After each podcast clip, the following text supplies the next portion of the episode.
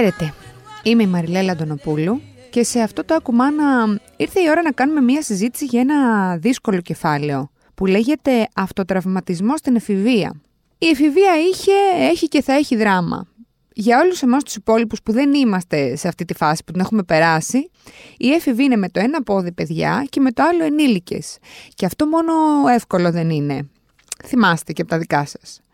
Ο αυτοτραυματισμό όμως είναι ένα φαινόμενο δύσκολο και είναι πιο συνηθισμένο από όσο ενδεχομένως πιστεύουμε. Προφανώς οι συνθήκες της πανδημίας επέδρασαν φουλ στην αύξηση των περιστατικών. Λοιπόν, για το θέμα αυτό θα μιλήσουμε σήμερα με την Μαρία την Κωνσταντοπούλου, η οποία είναι ψυχολόγος και ψυχοθεραπεύτρια. Γεια σου Μαρία, ευχαριστώ πολύ που είσαι εδώ μαζί μας. Καλησπέρα σας και εγώ ευχαριστώ για την πρόσκληση. Ε, θέλω να μου πεις το εξής. Ποιοι είναι οι πιο συνηθισμένοι τρόποι αυτοτραυματισμού και τι σκοπό έχει ένα παιδί όταν το κάνει; Λοιπόν, συνήθως οι εφηβοι ε, εντάξει, μπορεί να είναι και παιδιά, αλλά συνήθως είναι έφηβοι, από, ποια ηλικία ξεκινάει, βασικά να το πούμε ναι, γιατί όντως μπορεί να είναι 15-16. Θυμάμαι, μου είχες πει γύρω στα 12 ξεκινάει όλο αυτό το. Ε, 13, 13 plus εκει Από τα 13 μέχρι τα 18 παρατηρείται αυτή η συμπεριφορά. Mm-hmm. Σε άλλα παιδιά πιο νωρίς, σε άλλα παιδιά πιο αργά, σε άλλους εφήβους δηλαδή, έτσι, σε άλλους αλλιώς. Mm-hmm. Συνήθως χρησιμοποιούνται ε, αντικείμενα που μπορούν να βρουν εύκολα ακόμα και σε μια σχολική τσάντα ε, ξηραφάκια από τις ξύστρες, διαβήτες, ψαλίδια, τσιμπιδάκια. Ε, μπορεί να είναι ένα μαχαίρι, μπορεί να είναι ένα ξηράφι μέσα από μια ξύστρα. Mm-hmm. Ή ξηράφια, τα κοινά ξηράφια που ξυρίζονται τα κορίτσια, ας πούμε, ή τα αγόρια.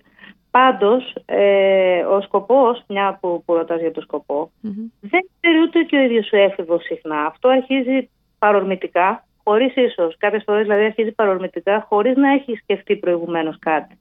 Δεν είναι απαραίτητο ότι έχει κάτσει και το έχει σκεφτεί και έχει αποφασίσει «Α, θα πάω να κοπώ» ή «Θα πάω να χαρακωθώ».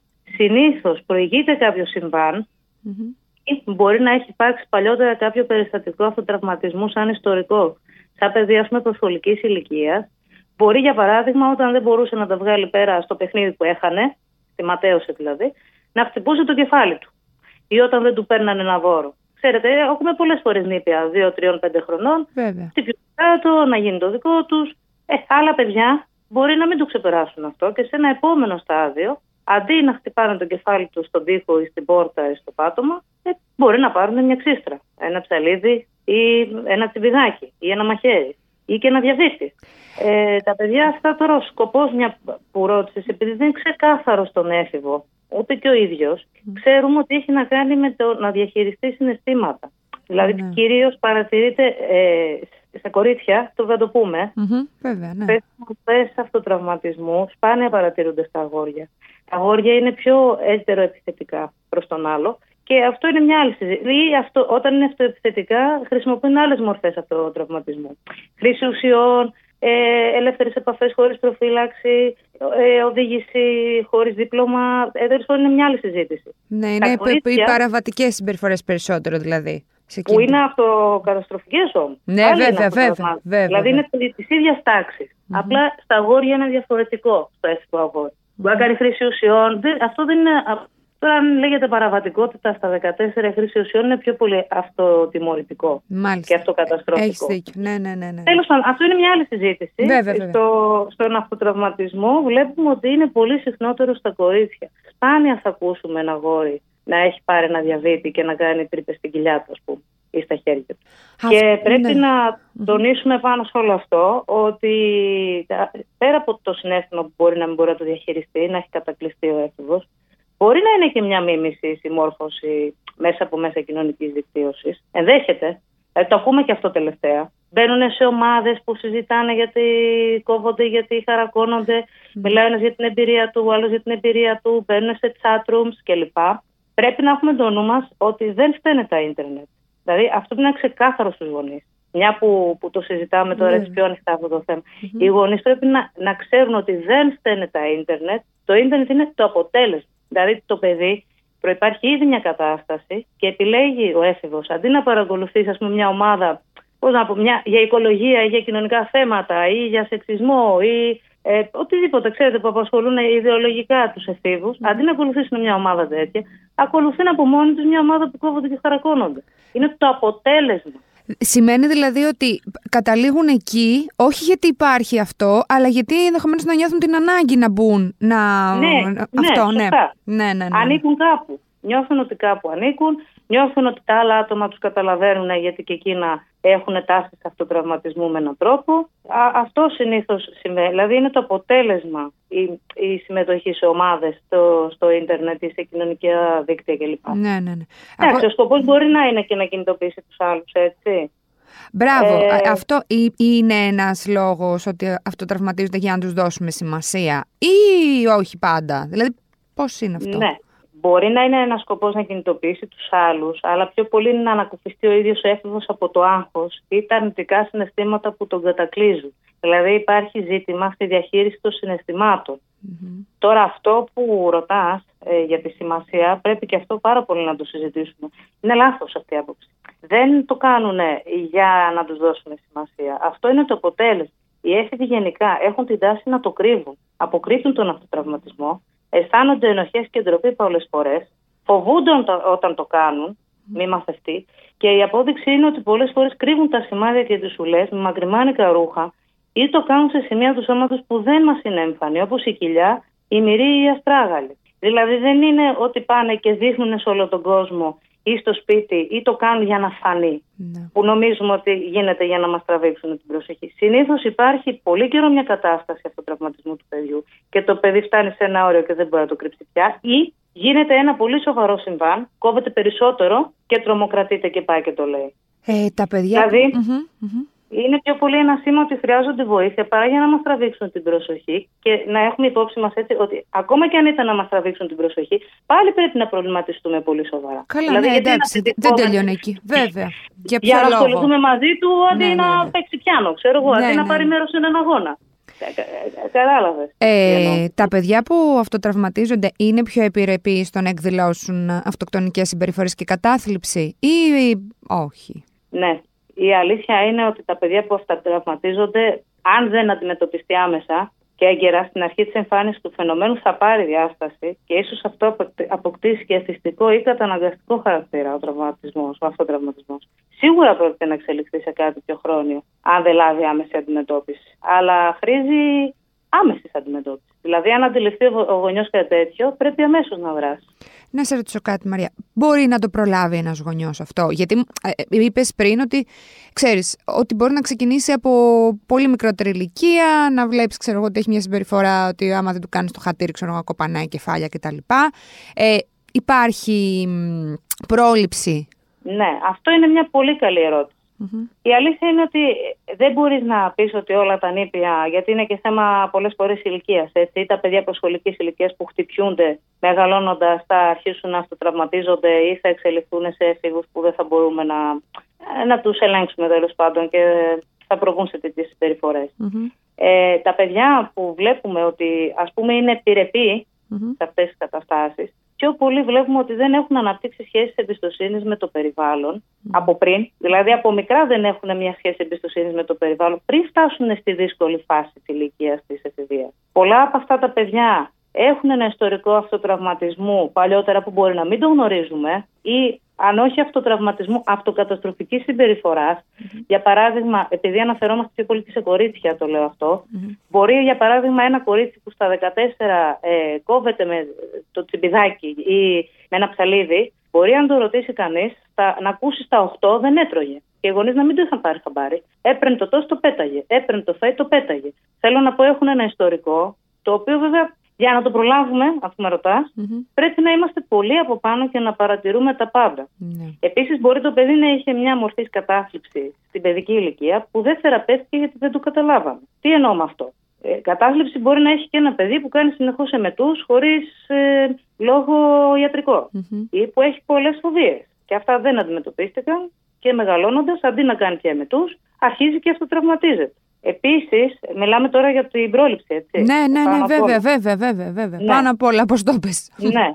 Επίσης, παιδιά που είναι υπό πολύ μεγάλη πίεση ή στρες. είναι πολύ επιρρεπή στον αυτοτραυματισμό. Πίεση, στρες για πολλούς λόγους. Μπορεί να είναι ένας λόγος στο σχολείο ε, με τα μαθήματα, με τα διαγωνίσματα. Δεν μπορούν να το διαχειριστούν. Είναι, είναι η διαφορά πάνω από το δημοτικό στο γυμνάσιο. Mm. Έχουν ήδη φτάσει στο γυμνάσιο 13 ας πούμε, mm-hmm. αλλά μέχρι να προσαρμοστούν και να καταλάβουν τις απαιτήσεις είναι δύσκολο μαζί με τη σωματική αλλαγή. Άλλα παιδιά έχουν το bullying που υφίστανται και δεν το συζητάμε. Ε, γενικότερα παιδιά που τους συμβαίνει κάτι πολύ δυσβάσταχτο που δεν είναι σε θέση να το συζητήσουν και να το μοιραστούν με την οικογένεια. Για παράδειγμα, ένας έφηβος μπορεί να ανακαλύψει ότι είναι ομοφυλόφιλος. Mm-hmm. Ένα κορίτσι είναι ερωτευμένο με μια συμμαθήτρια. Mm-hmm. Η συμμαθήτρια την μπλοκάρει στα μέσα κοινωνικής δικτύωσης. Είναι ένας λόγος. Δηλαδή, Θέλω να πω πάνω στην πρόληψη, αυτό φέρνει και την αιτία, μια που μιλάμε για την πρόληψη.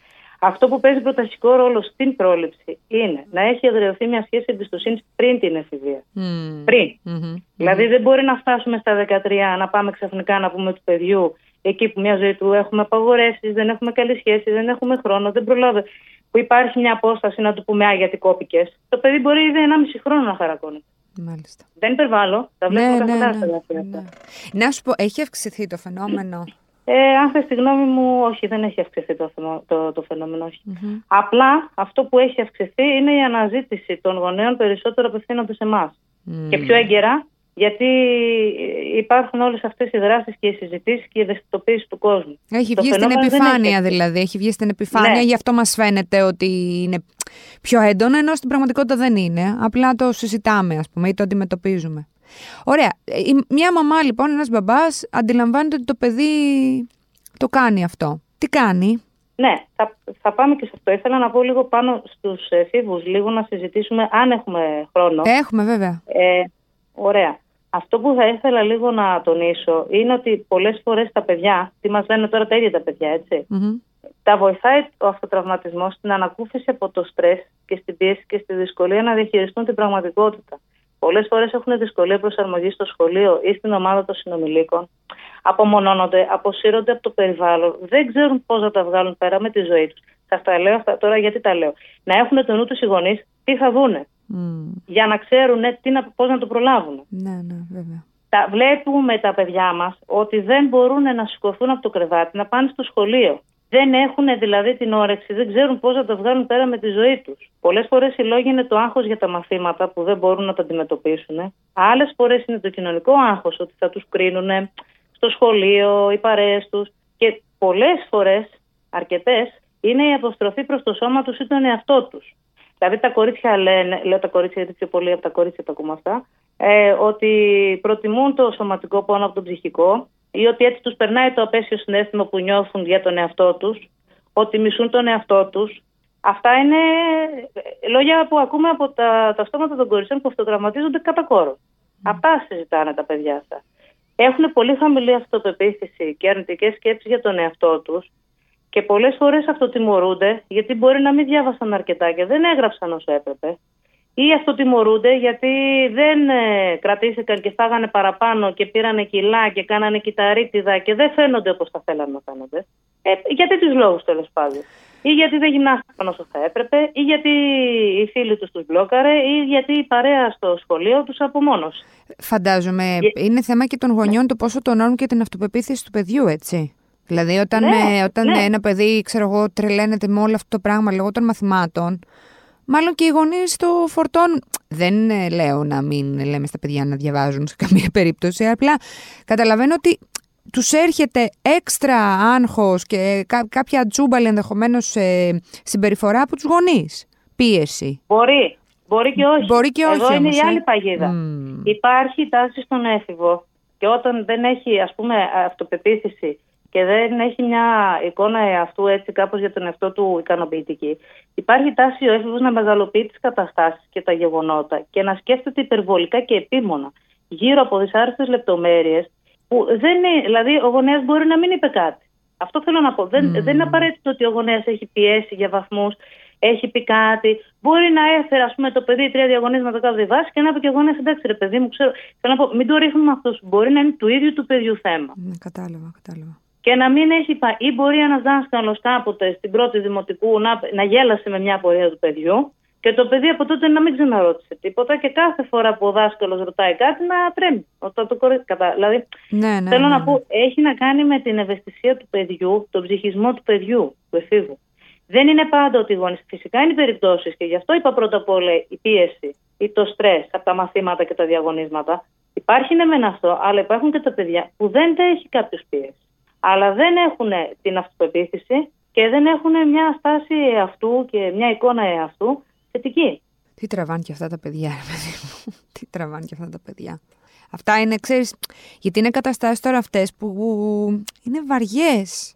Ξέρεις, τι να, εντάξει. Έρχονται αντιμέτωπα με πολλές διαφορετικές αλλαγές. Όλα οι ορμόνες, το σώμα, η εξωτερική πραγματικότητα, ναι, ναι. οι αλλαγές τη βαθμίδα εκπαίδευσης, την όλη προσαρμογής στο σώμα, τις απαιτήσεις ακαδημαϊκές, οι προσδοκίες των άλλων. Δηλαδή, μπορεί να συνεπάρχει μια κατάθλιψη ή ψυχιατρική διαταραχή ή κατάσταση, αλλά μπορεί και όχι. Ναι, ναι, ναι. Ακριβώς. Ωραία. Ε, να πούμε τώρα λοιπόν πώς πρέπει... Τι να κάνουν; Ναι, ναι, οι γονείς πώς πρέπει να αντιμετωπίζουν μια τέτοια κατάσταση όταν το βλέπουν ένα παιδί το οποίο αυτοτραυματίζεται. Ναι. Πρώτα απ' όλα πρέπει να μείνουν ψύχρεμοι. Αυτό είναι πολύ σημαντικό που λέω. Το παιδί θα τρομάξει. Θα τρομάξει αν οι γονείς αρχίζουν όλη την ημέρα και του πιπιλάνε το μυαλό, του εξαφανίσουν ε, ε, τα κοπτικά αντικείμενα, δεν το αφήνουν δευτερόλεπτο μόνο του, χειρότερη θα κάνουν την κατάσταση. Mm. Αν το παιδί δεν θέλει να ανοιχτεί εκείνη τη συγκεκριμένη στιγμή στους γονείς, Mm-hmm. πρέπει να σεβαστούν την απόφασή του, αλλά ούτως ή άλλως με το που πάρουν, να αντιληφθούν κάτι τέτοιο, πάρουν χαμπάρι, άμεσα πρέπει να πάνε σε ειδικό. Άμεσα. Βέβαια. Ναι, Σε ειδικό ψυχολόγο οπωσδήποτε και ίσως χρειαστεί και παιδοψυχίατρος. Αυτό θα το κρίνει ο ψυχολόγος, αν χρειάζεται παιδοψυχίατρος, γιατί σε κάποιες περιπτώσεις η τάση για αυτοτραυματισμό σχετίζεται και με αυτοκτονικό ιδεασμό. Δηλαδή, ο έφηβος σκέφτεται ότι δεν θέλει να ζήσει. Κάποιες φορές. Δεν είναι πάντα. Κάποιες φορές γίνεται γιατί δεν ξέρει πώς να τα βγάλει πέρα και κόβεται και ανακουφίζεται. Mm-hmm. Εκτονώνεται, νιώθει ότι τιμωρήθηκε αρκετά για τον κακό βαθμό ή που έφαγε, ξέρω εγώ, ή που δεν πέτυχε το μαλλί. Και OK. Okay. Mm-hmm. Άλλες φορές όμως δεν θέλει να ζήσει. Και αυτό θέλει παιδοψυχίατρο και το κρίνει ο ψυχολόγος. Είναι μια επίγουσα κατάσταση που χρήζει άμεσης επέμβασης, αλλά οι γονείς δεν χρειάζεται να επιμένουν διαρκώς ξαφνικά ή να απαιτούν και να επιβάλλουν το ενδιαφέρον τους στο έφηβο παιδί. Ε, το παιδί έτσι κι αλλιώς σε αυτή την ηλικία έχει μια τάση για, για εναντίωση στους γονείς mm-hmm. και για να απομονώνεται. Mm-hmm. Δηλαδή το πιο σημαντικό είναι οι γονείς να το αντιληφθούν, να, να το καταλάβουν. Βλέπουμε πολλές φορές μπορεί αυτή η κατάσταση να είναι χρόνια και να μην το έχουν καταλάβει. Γι' αυτό λέω ότι τα παιδιά δεν θέλουν να τους τραβήξουν την προσοχή. Γιατί αν ήθελαν να τραβήξουν την προσοχή, δεν θα αφήνανε ένα-δύο χρόνια. Και μετά να το μάθουν οι γονείς με μια αφορμή. Ναι, ναι, ναι. Ή όταν το παιδί δεν αντέχει άλλο. Μάλιστα. Οπότε πρέπει να το αντιληφθούν και να δράσουν άμεσα, πηγαίνοντας σε ειδικό. Αμέσως και το παιδί, πρέπει να πάει στο, δηλαδή το παιδί αμέσως πρέπει να το πάνε. Ε, εκεί αναπτύσσει μια θεραπευτική σχέση στο παιδί και θα έχει μια ευκαιρία να επεξεργαστεί το συμβάν. Πρέπει οι γονείς να συνεργαστούν οπωσδήποτε με τους ειδικούς και οι γονείς να έχουν παράλληλη στήριξη, γιατί είναι κοινός στόχος να βοηθήσουν το παιδί. Και σίγουρα από εκεί και πέρα θα πρέπει να έχουν συνέχεια το νου τους για τέτοια επεισόδια αυτοτραυματισμού, να είναι όσο το δυνατόν πιο κοντά στο παιδί, αλλά διακριτικά. Ειδικά εάν προηγουμένως η σχέση με το παιδί δεν ήταν πολύ καλή, χρειάζεται πολύ υπομονή από την πλευρά του γονέα, γιατί το παιδί μπορεί να παρεξηγήσει το ξαφνικό ενδιαφέρον του γονέα και να σκεφτεί τώρα που χαρακώναμε με θυμήθηκε. Mm. Το οποίο προφανώς δεν ισχύει, αλλά το παιδί δεν είναι σε θέση να το αντιληφθεί. Mm. Θέλω να πω, οι γονείς έτσι όπως τρέχουν και έχουν υποχρεώσει οι άνθρωποι πολλές φορές δεν έχουν τον χρόνο να, να στέκονται σε κάθε λεπτομέρεια της ζωής του παιδιού. Αυτό λοιπόν το παιδί μπορεί να το πάρει διαφορία. Και μόλις οι γονείς αρχίζουν εκεί και λένε πώς είσαι σήμερα, είσαι καλά. Δηλαδή δεν ρωτάνε χαρακώθηκε σήμερα. Αλλά λένε είσαι καλά, δεν είσαι καλά. Κα, κα, Κατάλαβες. Ναι, ναι, ναι, ναι, ναι. Αρχίζει λοιπόν αυτό που πιέζει πάρα τον έφηβο και του δημιουργεί και άλλες ενοχές. Μάλιστα. Αυτά σε γενικές γραμμές. Mm-hmm. Θέλει άμεση αντιμετώπιση γιατί μπορεί να καταλήξει να έχει και καταναγκαστικό χαρακτήρα ή εφιστικό. Ναι, ναι, τα κάνουμε χειρότερα. Μάλιστα. Ναι, και το χρόνιο μπορεί να καταλήξει να το κάνει ο έφηβος και καταναγκαστικά mm-hmm. και φυστικά, χωρίς να υπάρχει ανάγκη για εκείνη τη στιγμή για να χαρακωθεί. Ναι, ναι, ναι. ναι. Μαρία μου... και αυτό. Mm-hmm. Μαρία μου, σε ευχαριστώ πάρα πολύ. Ε, ήταν πολύ σημαντική συζήτηση και ήταν και ένα θέμα που το είπαμε και στην αρχή. Δεν, δεν το έχουμε πολύ συζητήσει. Δεν το έχουμε πολύ συζητήσει και το, ε, έχει ξεκινήσει να ανοίγει κουβέντα, αλλά εντάξει, την οφείλαμε αυτή τη συζήτηση. Ευχαριστούμε πάρα πολύ, θα τα ξαναπούμε σύντομα. Βεβαίως, και εγώ ευχαριστώ πολύ. Αυτά είχαμε να πούμε και σήμερα, την πρώτη εκπομπή για το νέο έτος. Εντάξει, δεν ήταν και το πιο ευχάριστο θέμα, αλλά όλα μέσα στη ζωή είναι. Μέχρι την άλλη πέμπτη λοιπόν μπαίνουμε στο ladylike.gr, διαβάζουμε όσα περισσότερα πράγματα μπορούμε και καταλήγουμε στο No Filter Motherhood ε, με θέματα σχετικά με τη μητρότητα. Καλή χρονιά και για χαρά!